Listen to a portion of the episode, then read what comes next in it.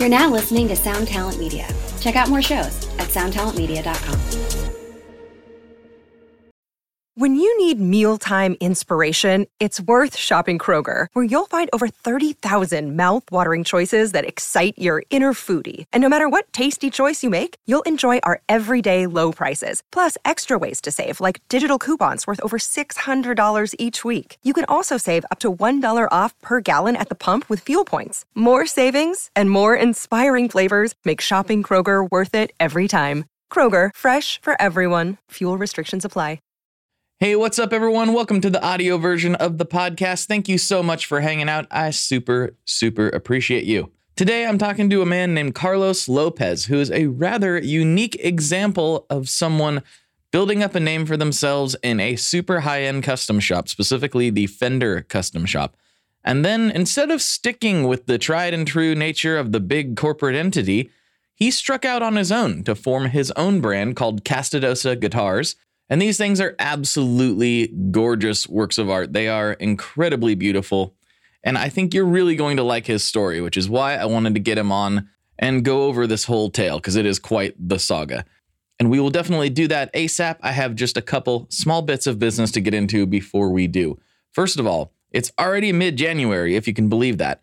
And if you order from Stringjoy before the end of the month, if you need some strings, and you order from Stringjoy before the end of the month, that will put your name in the hat to win a Gibson SG. We're giving away a Gibson SG. You can find the details on our website. There are some things to go over. So go check that out. If you are interested in winning a really rad guitar, go check that out. And you need strings anyway, so why not, right? And then the final thing is if you like these conversations, but you want to get them in video form, I have been consistently publishing the video versions over on the Tone Mob YouTube channel. It's kind of a new thing, and it's not necessarily my preferred way to consume a podcast, but a lot of people have really been enjoying those. So I am putting them out over there. The feedback's been really great, and I will keep doing that as long as people keep watching them. Additionally, I am putting out other content there as well. So it's usually one podcast video and one other video, a demo, a vlog, a informational bit, something else is going on over on the Tone Mob YouTube channel every single week. So if you want even more content, please go subscribe over there. Please help support that. That is a big thing that I'm trying to push along this year.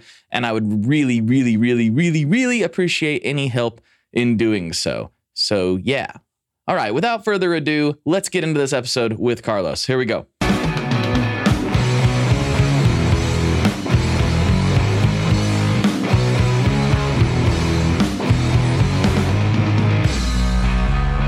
Everyone. Welcome to another episode of the Tone Mob Podcast, the show about guitar stuff occasionally, sometimes. I'm your host, Blake Weiland, and with me today I have Carlos Lopez from Castedosa Guitars. What's going on, dude? Good. Everything's good. I'm doing well. How are you doing? Nice, nice. Pretty good. I really, uh, really can't complain. I'm busy in all the right ways, so uh, that makes me happy. You know. Nice. Thanks. Thanks for inviting me. Appreciate it. And uh, you know this weird little community that we're in. It's it feels like a like a club.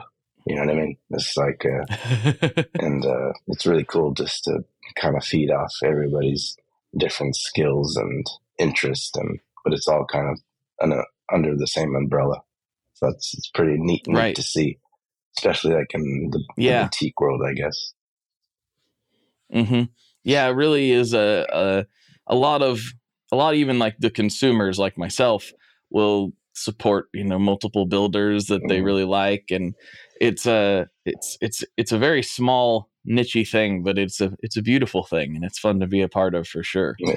but you've been you've been involved for a very long time i wanted to Mhm. have you on not only to talk about what you're doing today but how you even got to this point because you know I, I, I say the same term a lot with a, a bunch of different people but people don't generally just wake up one day and find themselves to be a master builder in the fender custom shop you know so how did you even i know that's where most people knew you from initially Mhm. but how did you even get there how does one get to that position i think that's a bit bit of a dark hole that nobody fully understands unless you've been there Yeah, um, I really don't even know myself. I think it's just a, you know, a, a lot of luck and hard work and you know timing, I guess. You know, because um, mm-hmm. I don't even know where. Like, where do you want to start? I I could start from. I guess we can start. Let's start early. Like, when did you when did you pick up the instrument in the first place? Uh, well, I don't know. I've, I've I think the last couple of years I've noticed a lot about myself. It's a lot of kind of, you know, I guess knowing yourself and just mm-hmm. knowing who you are. I've always been um, interested in how things work, but now I'm interested in how I work, I guess, and why I do the things I do and why I think the way that I think. and I guess uh, looking mm-hmm. back on it, I was um, always dedicated to one thing, you know. And so early right. on, I was very much into like martial arts and boxing, and uh, I thought that's what I was going to do. And for some reason, I just I didn't have any other um, motivation to do anything. I just I liked competition and I like fighting, and so I dedicated my whole childhood to that. And you know, not knowing why I did that, I just I just did it, and I loved it. And you know, I, I wasn't one to do one thing and quit and do another thing. So I, it really taught me a lot of discipline, and and so um, and so I got to a point in my my boxing career where I noticed, you know, I was I wasn't doing as well as I thought I would, and I I uh, was getting, I guess, hit too much, and so I started mm-hmm. having some, you know, issues, you know, with getting hit, and sure. so yeah, but that'll do that. Yeah, but at that time, I was um, I was probably in the beginning of high school. I started playing guitar and taking lessons, so I was doing two things at once, and it's one of those things where you know you can't serve two masters type of thing. And so little by little, mm-hmm. music and guitar took over, and I made the hard decision of, I guess, retiring or quitting um, boxing. And so, because my goal was to become a professional boxer, and Right. And it's just like thinking about it now. It's just not something you know a kid thinks about. You know what I mean? Maybe they do, but you know when you get to you know a, an age where you have to make a decision, you're going to go to college or what are you going to be? You know, I already I thought in my head, I want to be a professional boxer. That's what I want to do, and you know I dedicated my my body and my mind to that. But then I realized I loved something else, and so guitar took over mm-hmm. at that point. And, uh, you know, and it was kind of early on, you know, it was just like in the 90s, it was, you know, Kurt Cobain and Pearl Jam and, you know, Sunny Day Real Estate and all these, you know, bands that I loved and that were associated with guitar. And I, right. you know, I had pictures of, you know, Kurt Cobain on my, on my wall and it was, um, it was a weird time. It's funny because it's like, uh, you know, I grew up in East LA and, you know, predominantly, you know, Chicano, uh, you know, Mexican American, you know, that culture. But then, you know, we're just, you can't get away from, you know, American pop culture.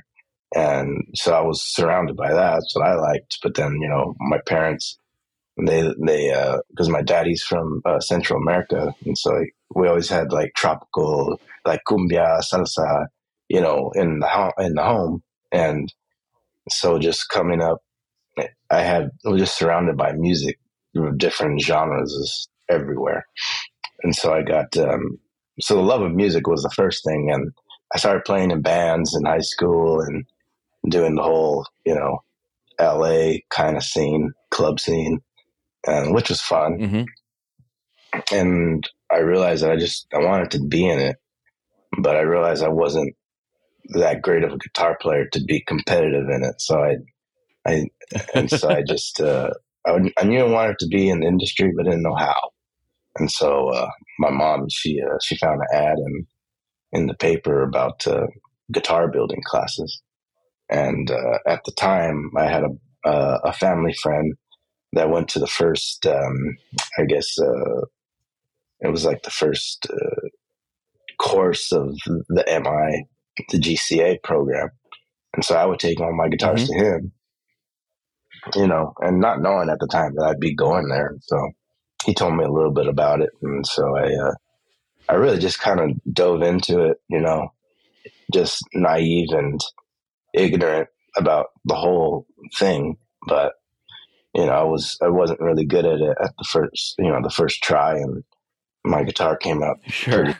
and you know but uh, i loved it though you know and i didn't give up and and that was i guess one thing about me is I, I i never give up and when i fail at something you know it just gives me more motivation to become better at it you know and so i guess that was the case. And so i um i got lucky really early on to uh, know people that worked at fender. And um hmm and so the when I graduated that course at uh, NMI, I um, I went to go apply for a position at Fender, and and I got it. And you know, right after graduating, I got my um, my foot through the door there, and uh, What position was that? I was uh, I was in the assembly line, just um, you know, doing the all of the uh, I guess like the standard models at the time. I think that the the Highway One guitar was the newest model, so I remember doing those, Okay. and um, you know, and just all of the I forget what they called them back then, but it was just like the vintage series, I guess, and uh, so that that got me you know that uh, that was the start really. And so i kind of just worked my way up and not really knowing where i was going to go. But then you know i i built a shop in my house very early on. And so when i would uh, you know do my shift at fender i would go home and kind of uh, mess around and just acquire different uh, tools and machinery. And uh, and like I got a lot of really cool like old machinery on um, on Craigslist, and that was that was kind of fun hunting for stuff like that. But um, so uh, I really just worked my way up, and uh, you know, and so the, the custom shop is kind of its own identity within Fender, and so you would see, you know, all these guys going into this it looked like a secret club and not everybody could go in, you know. And so I was always on the outside, so there was always like this allure to it, this mystique to it, and uh, and, pres- Sure. and prestige. And then you know, the more that I learned, and the more history that I I gained, knowing where it came from, where they came from, who's in there, it just made it even more special to just uh, hmm to um, you know, it gave me a direction where to go. You know what I mean? There, there's something to achieve, and so that's what I did. I worked really hard to to be the best at at the position I was at, and you know, just having that that foundation that I get that I uh, that I gained from uh, that building, the guitar building course. It just it gave me a, a good uh, foundation to start from, and so a lot of it I had to learn myself. And a lot of uh, gleaning just came from just watching, you know, people doing the things that they do in different positions, and so it was very, Mhm. um, it was just a, it was a cool time for me, and um, you know, very early on, you know, when I got the job, I just, uh, I wanted to, I wanted to have a family, and I wanted to be married, and you know, so my goal was to have a to have something to offer, you know, my future wife and all that. So I think that's why I worked as hard as I did. And, you know, I lived in LA and uh, Corona is about, you know, an hour away. So I would commute Wow. every, for, you know, like 14, 15 years, that commute. And, um, you know, I, I did it and, you know, the shift started at five and I think sometimes four. So I'd have to get up at three Ooh. or two, you know, to be there on time. That's brutal. And so, but Yeah. uh, it was it was kind of uh, eye opening because you know a handful of guys that went to the same program they got the job, but slowly and you know they all kind of just um, disappeared.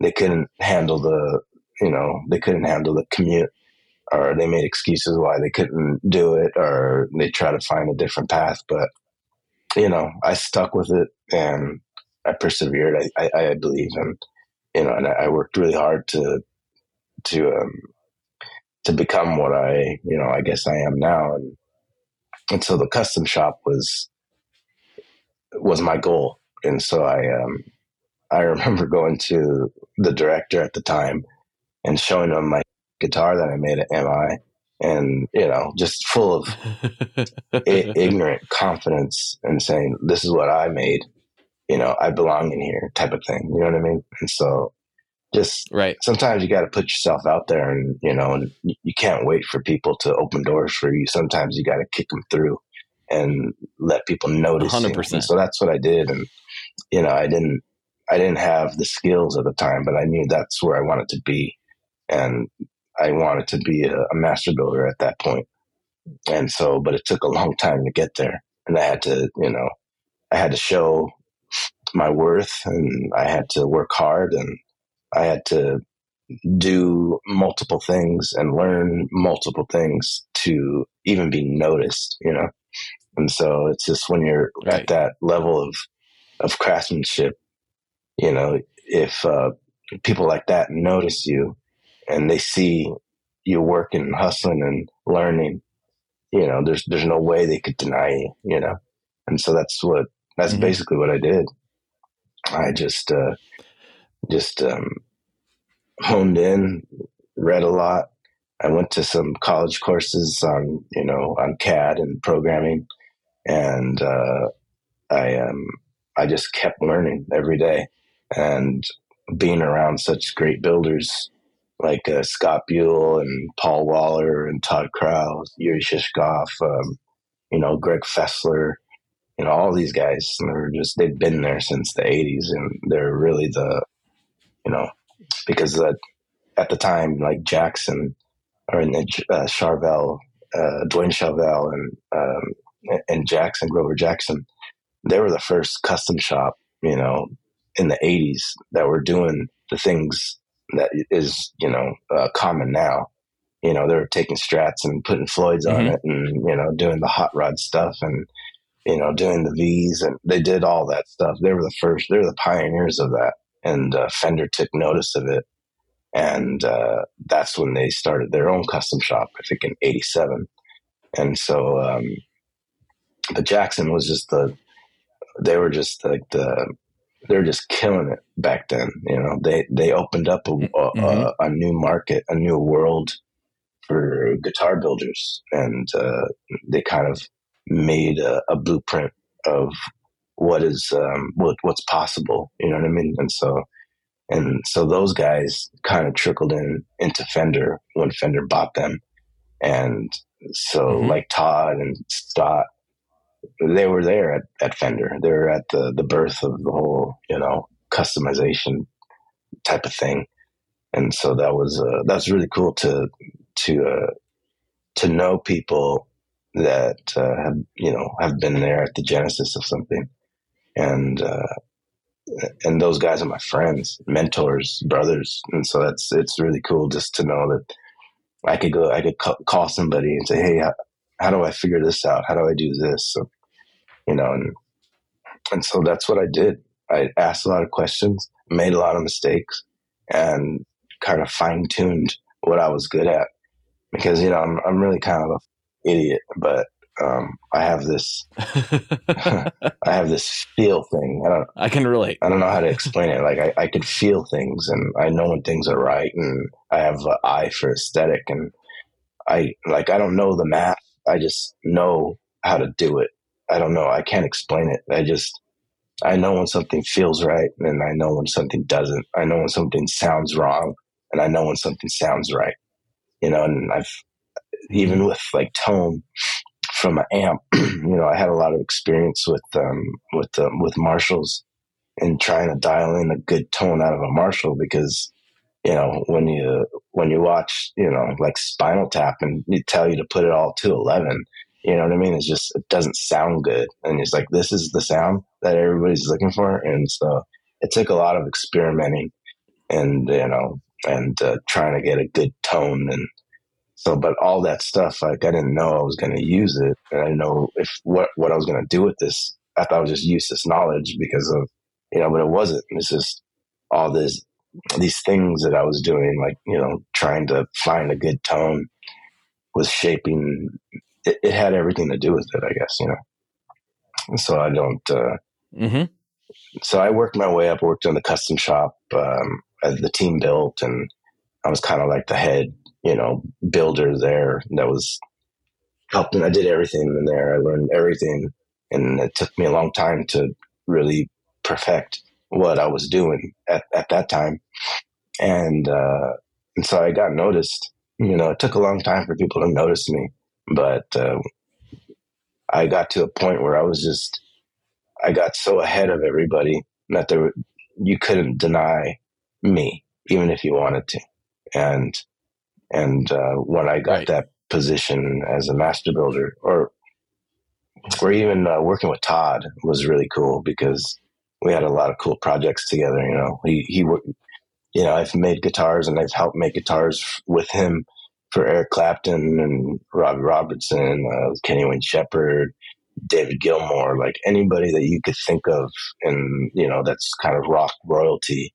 Like if I I've had my hand in it, and Todd has uh, trusted me enough to represent him, and he would show me how he does things, and it was really cool just to see little by little how much they uh, like Todd would trust me to do big projects like that. So that was really neat. I, that was That's that was a highlight of That's my really cool.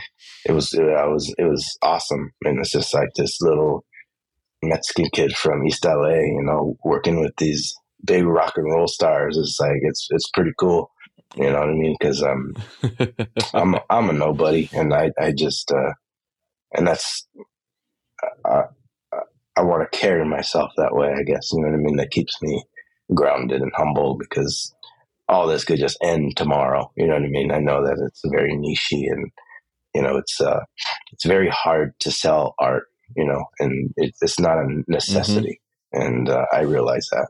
But um i've i've uh, i've carved out a space for myself in this industry where it's um it's uh, is valuable and my guitars are are worth something and because they're worth so much to me you know what i mean like if i would uh every guitar that I make is um, is made by me. I don't plan on doing a high production run. I don't plan on doing um, a low cost build uh, and having my guitars made in in in uh, you know in China or anything like that. I just I'm so um, obsessed and controlling over what I do that uh, I need to be a part of every guitar that goes out, and so and people are seeing that and they're feeling that. And you know i i um it's hard to recreate something and teach somebody everything that you've learned and trust them that it's going to come out the same way all the time and so i think that's what makes my guitar special now is that every guitar is just it's made by me and uh and then you could tell by the feel and the look of it and so that's uh it's a cool thing to to be a part of. But uh, anyways, uh, the whole Fender years was great. I had uh, I did a lot and in a small amount of time, and but I've been there for almost uh, you know two decades, and it was um, it was a great learning experience, and you know it was a lot of hard work to kind of fight for what you want, but you know that's what I did. It was a lot of fighting, and you know, but it was it was if you're surrounded by people that are talented and competitive, you have to fight for it. You know what I mean? It's almost like living with a, you know, a big family. You got to fight for your meal. You know what I mean? You got to fight for your space. so that that's what it was like. You know? I wanted to ask you something because you what you in this story you've explained uh, a lot of te- you've you've explored rather like the fact that you have a lot of tenacity and you really you put your mind to something and you keep at it. And I was curious in your estimation how much of that comes from your fighting background or how much of that comes from just you as a person that's just the way you are because i think in either of those pursuits you have to really want it if you don't really want to be a professional boxer yeah. there's no way you're going to be a professional yeah. boxer you're not going to accidentally become a, a professional boxer just like you're not going to accidentally become a master builder yeah. it has to be very intentional and you have to really put your mind to it how much of that do you think was developed through fighting or how versus how much is just in you as a person? I think it's a little bit of both. I think, um, you know, I think that's why I've, uh, like recently been trying to figure out like why I am the way that I am and why I think the way that I think. And I think it has a lot to do with my personality and then also just, uh, being, being able to, you know, listen to people that are wiser and taking direction.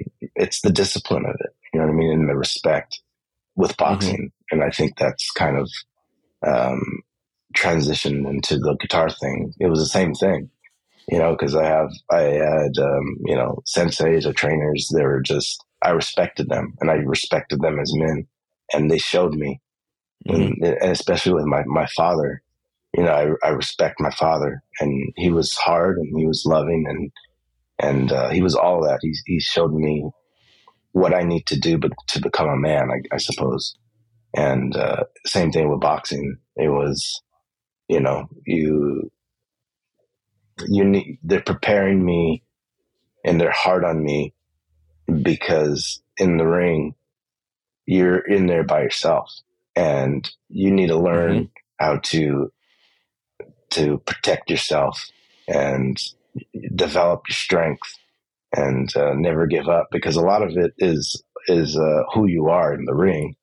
Is um, if you're somebody that gives up, you're gonna give up because there's fatigue sets in, and uh, it's a lot of will, and you sometimes you have to will yourself to the finish line. You know what I mean? And if you don't, it's very, it's very mm-hmm. much like the Rocky story. You know what I mean? He he never gave up. That's what made him great. He wasn't the greatest, but he never gave up and he got, you know, as many times as he got knocked down, he got back up and he never gave up. And that's, that's kind of really my story, I guess, you know, it's just in many ways. And I've been knocked down, but I always gave up. I mean, I, I never gave up. I, I just kept, mm-hmm. I just kept going, you know, and so, and so I could, it's, it's, it's really just like a, it reflects life, really. That's what, to me, boxing mm-hmm. does. So. Hi, I'm Vincent, and I'm here to talk about the Meris Mercury X. My dad's always going on and on about how cool Meris is. He really went off on one about the Mercury X the other day. He said something about a 4800 hertz sample rate and 99 preset locations in 33 banks, and something along the lines of the most advanced reverb pedal ever devised by man? That's all true, but I only care about one thing. This pedal sounds sick. So make sure you check out the Mercury X and all the other fine products at Meris.us, as well as fine retailers worldwide. All right, Dad, now can I have my Pocky?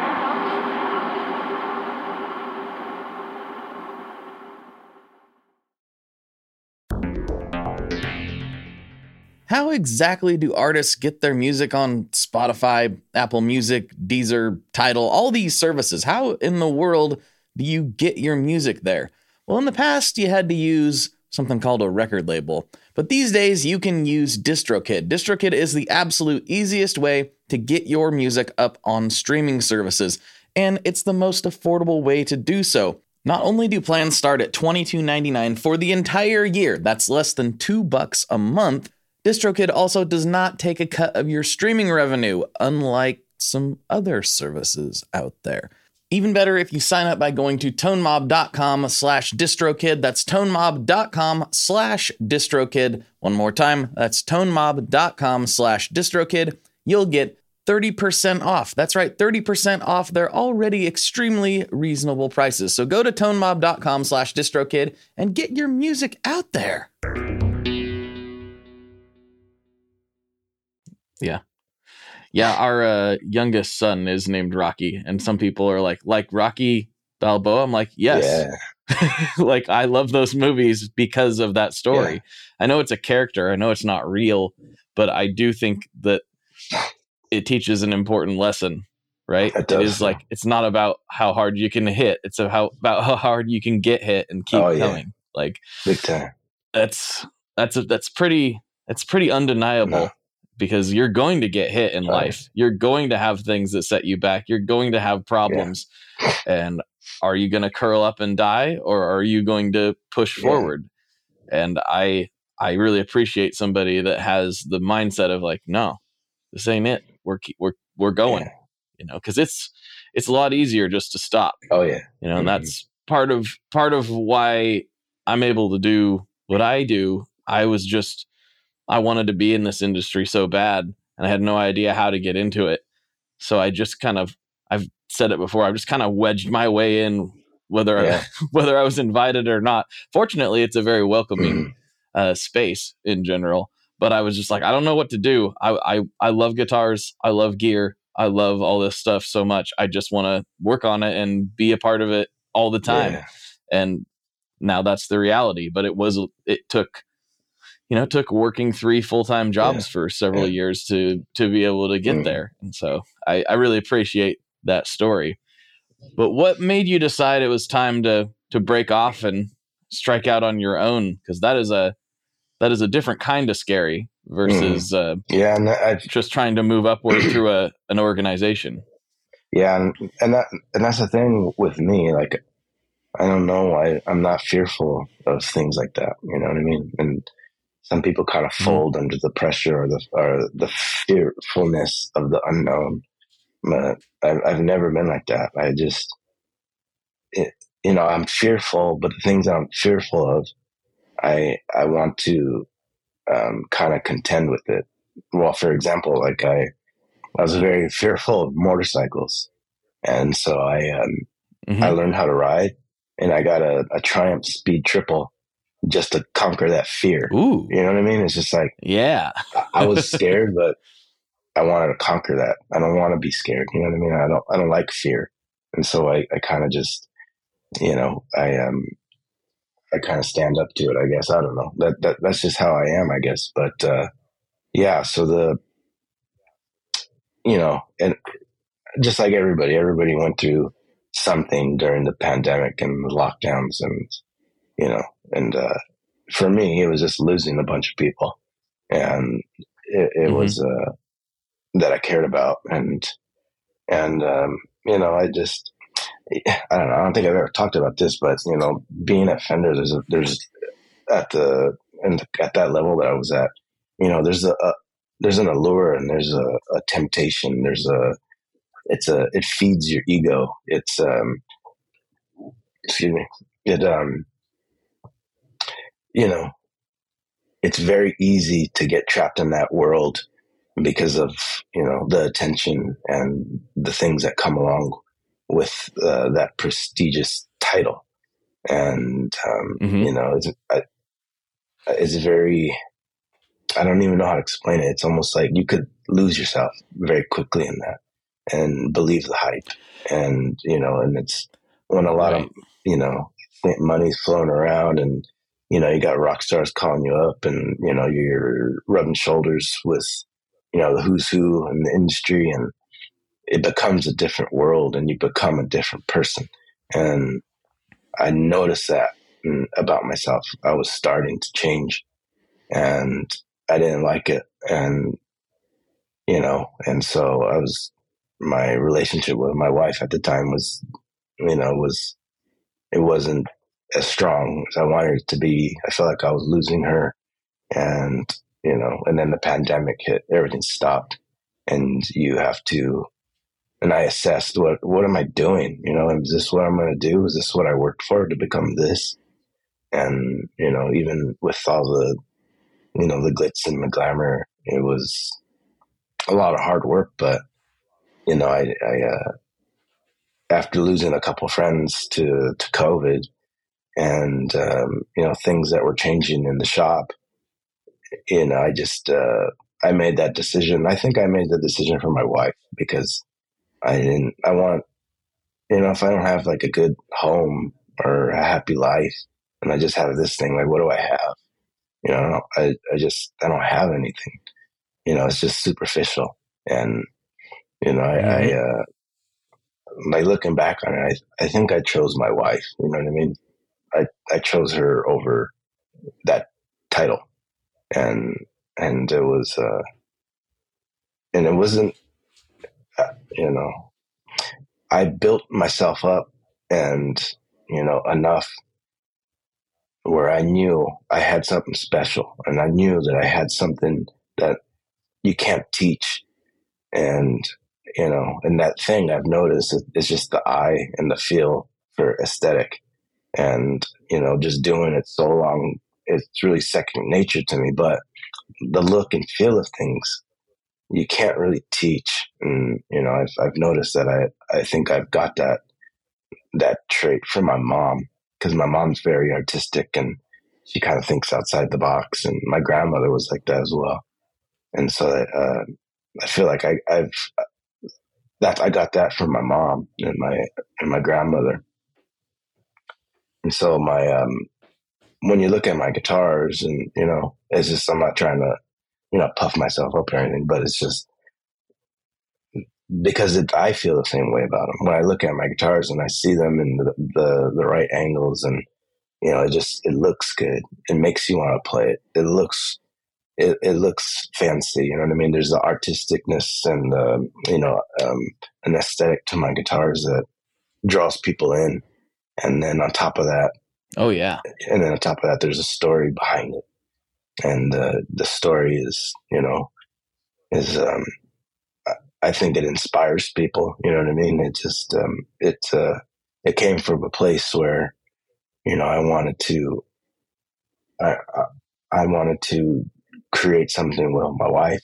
and my family, create my own legacy, and uh, start from scratch really, and and that's what I did. And you know, sometimes when you jump into the unknown, you really don't know what's there, but you won't find out until you do it. You know, and that's why it was another thing. Are you going to let fear, you know, place you in where you don't want to be, or you're going to take the leap of faith and see what you could create? You know, and, and your destiny is kind of in your own hands at that point. Yeah, I I I love this story so much because it's it it's reminding me of of myself in you know several years ago because I just remember being at the job I was at and and going, man, I don't I don't like this. Mm-hmm. Like I still don't. It's a good job. It was everything that it was supposed to be, but I was like, why am I still like bummed most of the time? Why am I not in? I'm only happy when I'm home I'm not happy here. And it's not innate, it wasn't innately toxic or bad or anything. It just had nothing to do with anything that I cared about at all. And I realized, oh, well, I put myself here. I did everything in my power to get to this job and this position. Every single step, every single uh, interview, every single anything I ever did was to get a job like the one I had I had and I realized well if you can get to that point, you can probably get to a different point if you start working on mm-hmm. it. You just take that first step. You just start going. You start diving into the unknown and you make those mistakes and you learn from them, hopefully. You really can't let the fear of the unknown stop you. You've got to provide for your family yeah. and you've got to do what you have to do in that regard. But I think a lot of people get trapped in that box oh, yeah. and realize they don't re- they don't realize rather that these things can work out and you don't necessarily have to jump in both feet first you can baby step it to get to where you want to go as well you know it's like you did you know you acquired you acquired the tools and things slowly over time to where you realized oh i have everything i need to make these things now it wasn't like you just took out hundreds of no. thousands of dollars immediately mm-hmm. You know, you did it slowly over time until you saw a point where it made sense to actually take the leap. And I think a lot of people need to realize that is it, it's it's not all or nothing. Yeah. Oftentimes, you work on it, you work on it, you develop your craft, you keep working on it, whatever it is. Doesn't matter what the project is, and eventually, you'll get to a point where you can see how it actually pencils and makes Yeah. sense. It doesn't have to be uh, this this whole rip the band-aid off No. thing. Yeah, exactly. That's exactly how it went. Exactly. hmm so, since you have been on your own now, have there been any new lessons? You're like, oh, well, I was working for this large company and insulated from, you know, books and Yeah. you know taxes and Uh-huh. things. Like, were there any lessons you learned after taking that leap that you would pass on to another potential small business owner? Oh yeah, there's a lot. There's every day learn something. You know, luckily I have you know a good um, um, support system with, with Stephanie, and so she she's um, she really she's taken a lot of responsibility on the business part of it. You know, with invoices and figuring out you know what uh, licenses we need and all that stuff, and you know, so she's really um, grown into her own. But yeah, there's a lot of things that I have to that I've learned. You know, how to manage your time, how to manage your money, how Oh, yeah. to manage inventory, how to schedule. Just all these little things that you you take for granted when you're working at a big company. You know, like I was, and you know, just the smallest things. You know, but uh, but um, I've uh, I've learned, you know, not to take, yeah, like to take little steps. You know what I mean? You don't need to, you know, take out, a, you know, a big loan and get a big old factory. You know, I'm starting off small and, and it's, it's already outgrown my space already. And, but, you know, I'm not in a rush to, to, to, you know, to, um, I'm not in a rush to get myself in debt and to, to take a, make a stupid decision. You know, I'm taking it slow and we're having a good time with it. And, you know, we don't have to worry about, you know, a lot of things anymore, but there's a lot of things we have to worry about now. But it's, um, but it's a fun ride though. And it's, um, it's, uh, doing it with Stephanie has just made it more worth it. And, you know, I didn't realize at the time where, you know, I was spending most of my time with, you know, the guys at the shop more than I was with my wife Mhm. and my kids. And so now being at home and uh, being with my family full time and uh, seeing them every day, you have to readjust and you have to um, get to know that person again. You know what I mean? And so I'm, I, I've really hmm gotten to know Stephanie and we've gotten really close, you know, in the past year. Um, we're really close now and we're at, we're at a place in our, in our marriage where, you know, I, I, uh, I see her differently. Like we love each other differently and we're very, uh, we're inseparable now. You know what I mean? Like I can't, like when she's gone or she's going out, like I miss her and I, I can't, I don't want her to be away from me. And the same with her. And, and that's really unique because I never felt like that before. You know what I mean? It was, it was like, uh, let me just go. I can't, I got, I can't wait to get out of here because I want to go do, you know, whatever I was going to do. And so I think maybe it was just immaturity and selfishness, but I've learned to kind of give up myself for her. And it's the best thing that I've ever done in my life, I think. You know what I mean? And having having kids and raising them, not having somebody else raise them, you know, it, was, it, it made it all worth it to give up, to sacrifice something for the greater good, I think. hmm Yeah, the the kid thing hit especially home because I was yeah in that in that other job is when my first son was born and you know he's still not very old but he's seven and then I've I've been home since Rocky was born and I constantly tell my wife I was like wow I didn't realize how much I was missing Mhm. like I knew I was missing stuff Yeah. but I was still, you know, home when I, I wasn't going out and partying or anything like that, you know, by the time I was having Vincent, our oldest. But but with Rocky, just like the little things, just the little funny things that I get to experience on a daily basis now. Yeah. I just I'm constantly amazed how much I missed with Vincent when he was that Mhm. age, and I, I thought I was I thought I was getting a lot of it, but I really I really wasn't. Yeah. I was only getting about a quarter, maybe at best, of of his his experiences, and I realized that saying that that's what most people's experiences are. That's certainly what my dad's experience was. You know, he he definitely had a more than full time job while I was a little kid, you know, Yeah. and and he missed a lot of that stuff as well. What was nice though is by the time I was like twelve ish, he he was working for himself and he did so for for about twelve years.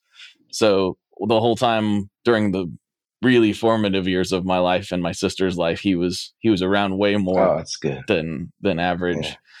Uh, but he did realize as he as after we were out of the house that and this is kind of speaking to we've talked about how similar we are and there's a different type of person out there too and that's my dad uh, he's not he's not the entrepreneur type he's he doesn't he doesn't like running the business. He doesn't he he didn't like it. He never did Yeah. like it. He was he'll tell you he's never really that good at it.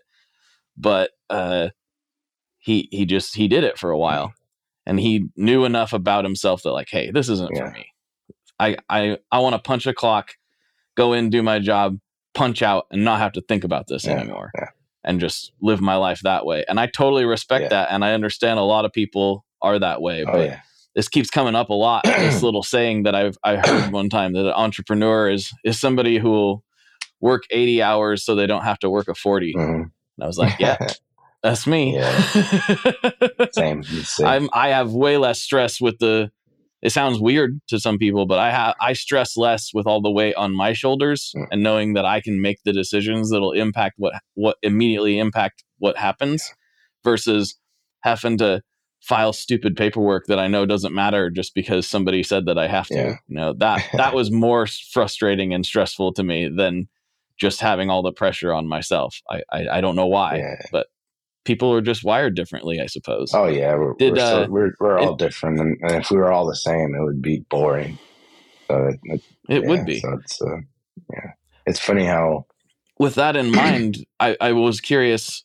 Did any of the other builders that you work with were like, "Oh man, you're crazy uh, all, for doing this," or were they? all oh, all of them. yeah. Really? Well, no, no, actually, um, uh, Dale Dale Wilson, he he was, I think, probably the only one that was like he saw. Like I told him my plan, and he was like, "Yeah, you're gonna do fine.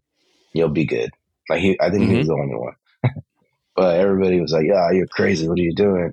Everybody was scared, and you know, I was hmm I wasn't I wasn't scared. I I, I felt it was going to work, but it was always the unknown. Like, what if it doesn't? You know, the doubt. But uh, it didn't stop me. It was just like, this is what I'm going to do. I, I made my mind up, and and I and I did it, and uh, and it's it's working out so far. We are brought to you today by Sweetwater, specifically the Gear Exchange. You may have heard about this. This is a place where you can go to buy and sell your used gear. Maybe you got a pedal over there that's just kind of collecting dust. Maybe there's something you've been eyeing from the Sweetwater catalog.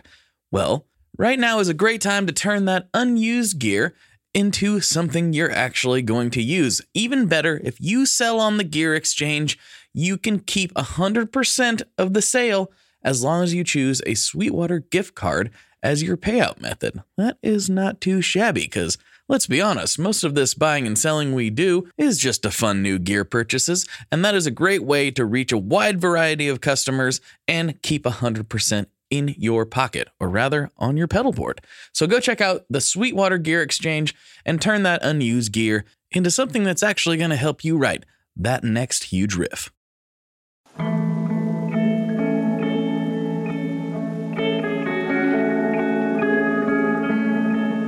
Hello there. I'd like to introduce you to your new best friend, the Chase Bliss Audio Lossy. Lossy is a collaboration between Chase Bliss and Goodhertz.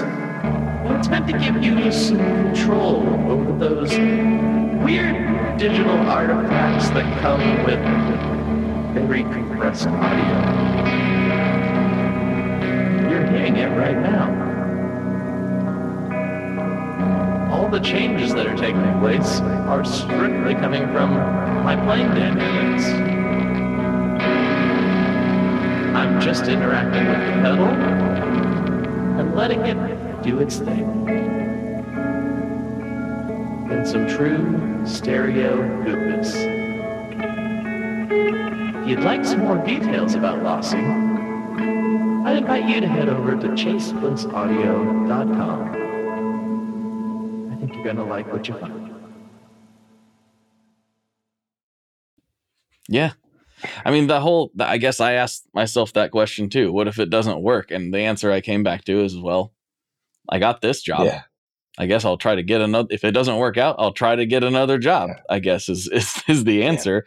I think people do worst case scenario that like, well, what if it doesn't work? Well, so who cares? Like if it doesn't if it doesn't work out, then do whatever you were doing before. You know, I know that's probably a little bit difficult with being a master builder at Fender. That's probably a little bit difficult to uh, just roll right back into. But uh, oh yeah, they, there's were- there's always somebody looking for that skill set in some trade. yeah. It, it was funny because when I when I left, I got a lot of phone calls from you know different companies, you know, um, and um, that was pretty nice that, that they noticed me. You know what I mean? I just I don't know, I've been very like insecure and you know just uh, I didn't think anybody paid attention, you know, and so or really cared or noticed and when and I was totally wrong and that was that was kind of eye opening and encouraging. And um, I just uh, it was um, it was it was great to see them to know that people care and you know people notice you, you for what you do. And uh, and sometimes it's just um, you know I, I find it more fulfilling because now I have um, I was able to to hire an apprentice uh, Connor Moore and he's um, I've been teaching him and uh, showing him how I do things and he's picking it up pretty quick but you know just uh, the fact that I could help somebody else or employ somebody else to you know to to bring somebody else to a different level or to help them in their career on what they want to do. And you know that's more fulfilling. Like i feel like i have more impact in in in the world you know and uh, to to help to to help you know my to help my neighbor i guess to help you know just to help people. And uh when you're not living you know solely on yourself and it's uh it's more fulfilling that way I, i'm finding when you are trying to live for others and not yourself and that was something that was hard for me i think Mhm. you know it was just um i think i'm just naturally very selfish but um but knowing that you are and trying to change it is kind of like the first step to you know self um, awareness you know hmm Yeah, it is uh it's underrated. You know, helping others is almost uh it feels so nice that it can al- almost be selfish feeling sometimes, which sounds very like hoity-toity and whoo, look at me, but it it is it really does feel nice to throw people a bone, you know, just Yeah. like you see somebody that needs it and you're able and you're in a position to be able to help them do whatever i mean even holding the door Mm. like whatever it is it feels good to most people. Mm. and uh i think i think a lot of people who are really miserable would be shocked to find how much that does for them. Yeah the same with me. When I, I feel like when i'm like hyper focused on myself and what i'm feeling and what i'm doing i feel more depressed. And when i focus all my energy on others my wife my kids you know people around me friends when i put take myself out of the picture i don't feel sad. I don't feel depressed. Hmm you know you know and i'm learning that. It's like just let go of yourself. You know don't care so much about what you want what others want. And so i'm and i'm and i, I like that. And I, and when you take focus off of yourself and focus on others, I think you become happier. You become a happier person. And I think I'm just You do. naturally just, um, you know, I guess a, a depressed person, I suppose. But, you know, I don't, I haven't felt like that in a long time. And so I, I think I found something that works. So I'm going to keep doing it. I think that's a good plan. so switching gears a little bit uh, before we before we get into the classic questions and, and wrap this episode up, we were talking briefly off the air about Nashville, Oh, and yeah, yeah. you know we were talking about some of the guitars behind me, I, that Equit specifically, uh, how Kevin moved to Nashville, and just the whole.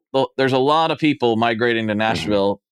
I, it's funny. I know at least three Californians that are in Nashville now, uh, specifically to do music related things for the most part. Yeah.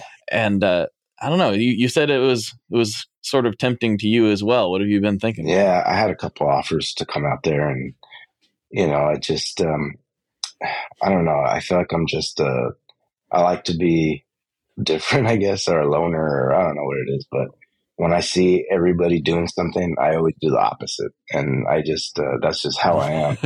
and so I just, uh, I, I don't know if it's if it's consciously or subconsciously, but I,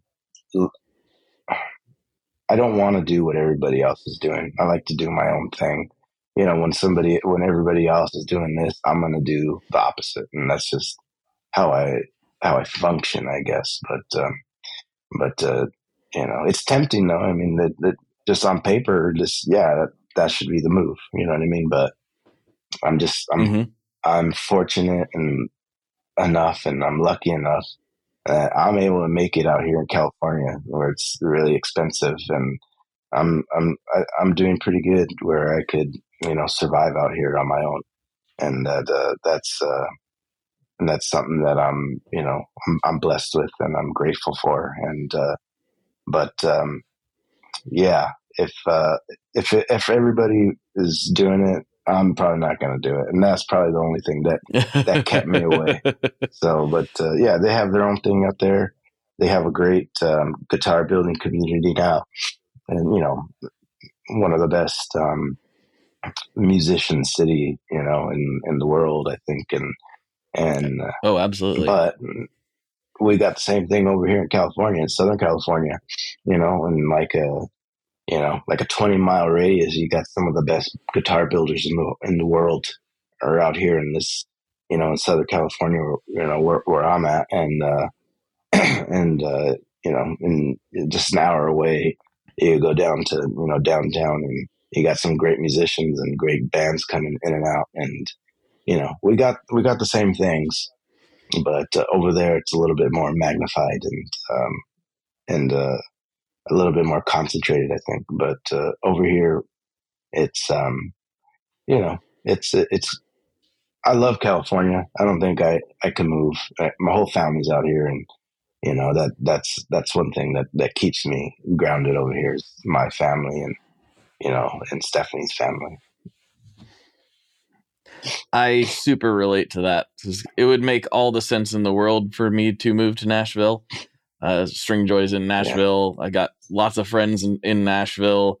It's really, truly my home away from home at this point. I go there uh, multiple times a year, and I absolutely love it Mhm. there. My family loves going there. It's it's a wonderful place, and it would it would make so much sense for my career for me to move there. But Yeah. all my family's here in Oregon, and I I'm an Oregon boy, and I'm even more specifically like a Willamette Valley Yeah. Oregon boy. Like I can I can go to Eastern and Southern Oregon, and I'm like, it's beautiful. This is great. But I love this area. I love the Willamette Valley area, and I'm just like born and raised. You know, I I grew up, uh, got you know, got out of my parents' house. Was like, I'm gonna be my own independent man now. I moved a mile and a half Uh, away, and uh, never moved, Yeah. never moved any further than that. Oh man, there's there's So- nothing wrong with that. that I think that's the right. I think Yeah. that's the right move. You know what I mean? Because Mm. I did the same thing, and you know, we we moved a little bit further from my parents now, but I'm realizing now, man, my kids. You know, I'm such a. I've never been a parent before, Like how that, you know, how the Mhm. hell, um, what am I doing? You know what I mean? But my, yeah, but my parents have, you know what I mean? They have so much knowledge and wisdom to, that we can glean from. And I, I think that, uh, grandparents are a bit underrated, you know, and the elderly Oh, for yeah. the most part. But I'm realizing, man, like our kids need their grandparents, they need their cousins, they need their aunts and uncles, you know, and that mm, those are the that big family uh, t- type of um, you know um, thing is very crucial, I think, to kids, and so that's why.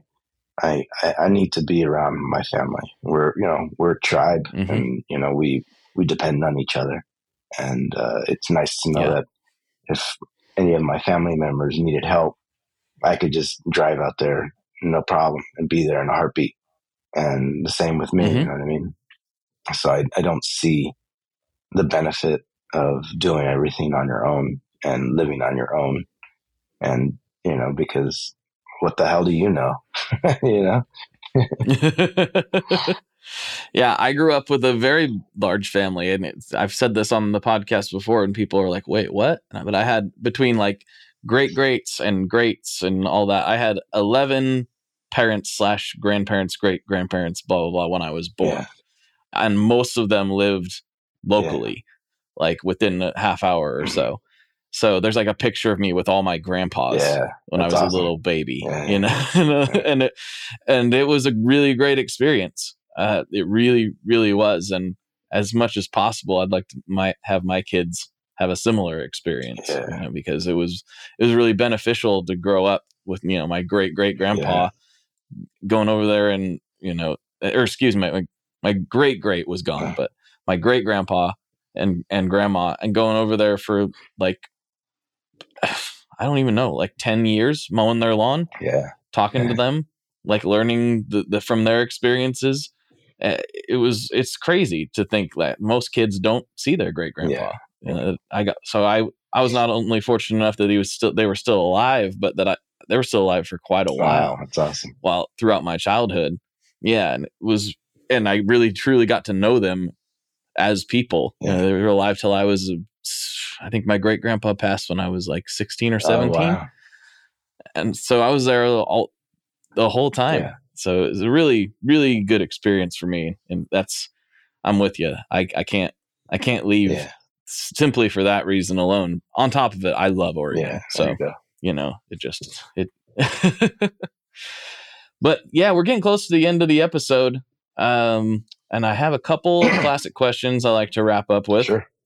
But before I do, this is where I like to give the guests the opportunity to plug anything they want to plug, shout out anybody they want to shout out, you know, you know, whatever you want to do, the floor is yours to talk to a couple thousand people right now. Oh man, I don't. I don't need to plug anything. I'm, I'm just really happy just to be here and talking with you, and I appreciate you uh, inviting me and just to share my story. I guess you know that's that's really, you know, I don't have anything to plug. You know, I'm I'm really I'm doing I'm doing good, and you know, as um, if people don't know me by now, I mean, they could they could just check us out. and for the audio people, he pointed at his hat. So go check out his guitars. The links for all that will be in the show notes, and uh, you definitely should go check those things out. They're beautiful. All right, final questions. First one What is your favorite boss pedal? Oh, the boss pedal. Oh, I don't know. I like the what I have? Oh, this the you know the digital delay I had for a long time, and the what was that? That green overdrive one. I had those. Man, I had Mhm. so many pedals throughout the years. And I, I had. Uh, I think I've had every, you know, at some point every like pedal, but uh, I still have my board. I don't use it too much, but yeah, I think the digital delay one's probably my favorite. You could do so many. DD3? Yeah, yeah, you could do. Yeah, because before you know they had like the tap tempo back in you know the nineties. You had the kind of preset, you know, the the right tempo to get the you know whatever you're trying to do, and so I remember. You know, dialing that in, and at gigs, you know, the tempo would be all over the place, and readjusting your the tempo for the delay to match. You know what I mean? That, I like that. That was cool. That was fun times for me. but I think the, I agree. Yeah. you remember those. Um, I think it's back in the '90s. Those um, uh, what is it? the those uh, DoD pedals? The Oh, yeah. the- I remember getting the grunge pedal at uh, at, at, at I have the mall. one. Oh, yeah, one man. Those things are Yeah. yeah, that's cool. I remember that because uh, you know I wanted to sound like Kurt Cobain. It's like, oh, I'm gonna get the grunge pedal. Yeah, that'll give me the sound that I needed. so that was- that was and fun. then it was like a super high gain, like ridiculous distortion. Like this doesn't sound like Kurt Cobain. What's Yeah. going oh, on? Oh, I had the we didn't I know. We just the- needed a DS. I had the metal the metal zone. I had the metal zone for a bit. Yeah. that was fun. Oh, you got it? oh, Yeah, there you go. here's one. Yeah. That brings back memories. I'm an addict. I have I have way too many pedals. Way, way too many pedals. But they're just laying all Yeah, over. yeah, it's cool. just kind of out of screen. But uh yeah, good stuff. So the DD3, we'll go with that. I like that. I just got my first DD3 myself. I actually got a DD2 and a DD3 Nice. from the same guy. And uh they're they're the exact same pedal. Oh, The like the the long the long ship DD2 Hmm. and the DD they're they're they're identical, but one says 2 and one says Oh. 3 and I don't know. I just like to collect pedals. It's a sickness. So it's fun. all right, final question. This one gets a little bit uh, a little bit dicey, a little bit weird, a little bit controversial, but what is your favorite kind of pizza? Oh man, there's this. I like the man. I don't know. I like all pizzas. I think like the deep dish Mhm. pizza. I kind of don't. I kind of want to say it's not a pizza. It's more like a casserole, but I love it though. And but uh, Yeah, it's still good. yeah, I agree. just Mm. I don't know. There's this place in um, Eagle Rock, you know, kind of uh, an hour away from me. It's called Casa Bianca, and it's uh, owned by this you know old Italian couple. But they make the best pizza. Mm. It's just you know I don't know what they do, but it's the greatest pizza. It's thin. It's just you know has a lot of flavor. You know, pepperoni and olives is my go-to, and that's that's I don't know what style it is. It's just a great pizza. So All right, I like it. Is it like a wood fired Yeah. thing? Is it like a little twelve inch? mhm, Yeah. mhm. yeah, Mhm. exactly. Oh man, I love that. no. Well, that's another one I got to add to the list. That sounds phenomenal. I guess I got to get pizza today now. it's Friday, Uh, so it just makes sense, right? Yeah, me and me and Stephanie, we uh, we've been going to bed, you know, pretty late because of the holidays and everything, and so you know we get those Mhm. sudden cravings at the end of the night. And last night I was like, oh, I feel like eating pizza. So that's kind of been on our uh, on our minds for the last couple of days. It sounds like you got to make a trip to I Eagle Rock so, tonight. yeah. nice. All right, everybody. Uh, thank you, dude, for coming on. This was a, a really great conversation. I really enjoyed it, and uh, we'll get into get into some nonsense on on Patreon if that sounds good to you. Cool. Let's do it. All right. All right, everybody. For Carlos, this is Blake, and as always, folks, good luck and good tones. All right, folks, thank you for sticking with me. Thank you for all the support on the podcast. Please make sure you go check out Carlos's work at castedosaguitars.com. He didn't want to plug, but I'll go ahead and do it for him. You really, really need to check these things out. They are simply incredible. And I also think you will really enjoy the Patreon conversation I had with him. We got into some weird stuff, and it was very fun to see him light up with a conversation he did not expect to be having, but was very, very, very relevant to his interests. So that was a lot of fun. And you can access all of the back episodes, all of the bonus episodes, and the ad-free version of this podcast by going to patreon.com slash tonemob. If you go to patreon.com slash tonemob for five bucks a month, You'll get access to the ad free feed and the bonus episodes, including the whole back catalog and the ongoing bonus conversations that happen every single week. And for three bucks a month, you will get access to the ad free feed. So if you don't like the new ad format, I totally understand that. But I got to pay the bills, and I wanted to give a cheap option to people who really just did not like that. So three bucks a month will get you the ad free feed and five bucks a month will get you the ad-free feed and the bonus episode. So please go check that out if you're able. And if you're not able to, of course, I would ask that you could share it. Share this with somebody who you think would like it. Tell somebody about it. That is the way this show has kept growing. That is the way that this show still exists to this day. It was in the top 5% of podcasts shared on Spotify last year. And I'd like to see it get up into the 3% if we could. So sharing is caring. Please share these things with people who you think might be interested. Or, like some podcasts I listen to say, force your friends to listen to it. And you may just make them a new fan. If you're on a road trip, hey, you've got the aux cord. People still have aux cords these days, right? That's a thing. Yeah, just put on the podcast. Just let your friends hear this uh, rambling nonsense. That's what they want. That's what everybody wants. I'm, I'm of course kidding, sort of. Okay, maybe I'm not. I'll let you decide. But either way, I will talk to you on the internet very, very soon. One last thing before we totally sign off here. I just want to remind you that if you do any shopping at Stringjoy, that's Stringjoy guitar strings made in Nashville, that will help me out as well. As I've said for years, I'm heavily involved in that company, and I really do think they're making the best products on the market. So if you would like to try custom strings, go to tonemob.com slash stringjoy and check them out today. I seriously, seriously, seriously love what the team down there is doing. I help them out with all kinds of things, and by you supporting them, you are also supporting me as well. And hey, you need some strings, so why not get some custom strings just for your guitar and playing style? Again, the link for that is tonemob.com slash stringjoy, and that will take you right to their website and you can do all your shopping through there, and that will help everyone involved out. So thank you very much. Talk to you next time. We are brought to you by the wonderful folks at Gun Street Wiring Shop. Yes, Gun Street Wiring Shop. I've talked about them before. I used to say based out of Bend, Oregon, but guess what? Sean moved to my neck of the woods. Sean's in Portland. Sean is awesome and has helped me with a bunch of stuff lately. And if you have wiring needs for your guitar, he can help you too. If you want to get weird with it, he can get weird. If you just need to spruce things up a little bit, there's your guy. He takes all the guesswork out of doing your guitar wiring and he makes it simple, and his customer service is top notch. And I can't say enough good things about Gun Street as a company. I really respect Sean and what he's all about, and the product is top notch. I've got three different guitars that now have Gun Street harnesses in them, and I could not be happier.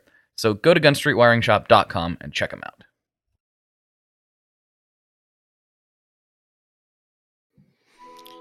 Welcome to us talking about our podcast for a minute. What's the name of that podcast? That's Axe to Grind, uh, and right now you're going to be getting a little, little taste of it, right down to the shaky microphone and all. And my name's Bob. And my name's Patrick, and usually we're joined by Tom. Tom's the best. Tom has a real grown up job that requires him to be at work, but we talk about decidedly not so grown up things like Hardcore music and things that people that like hardcore music tend to like. So that could be the latest shows, uh, revisiting classic material, talking about the new classics, um, all the little dorm room nonsense that you imagine from niche music podcast that, that you either love, want to love, or hate. Yeah, imagine all the emotions that you have towards a genre that that uh, has impacted your life, uh, and then condense them down to an hour to two hours a week. So triangulate your speakers. Think about jumping off the bed, singing along, dancing like an idiot, and listen to Axe Grind podcast.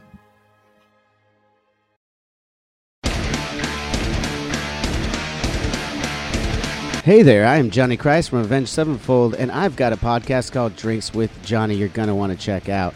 I sit down with a bunch of different people from all different walks of life, from professional wrestlers to actors, comedians, fighters, musicians, everything in between. I'm just looking to make some friends and have a good time doing it. So if that sounds like something you're into, go check out Drinks with Johnny, streaming everywhere now.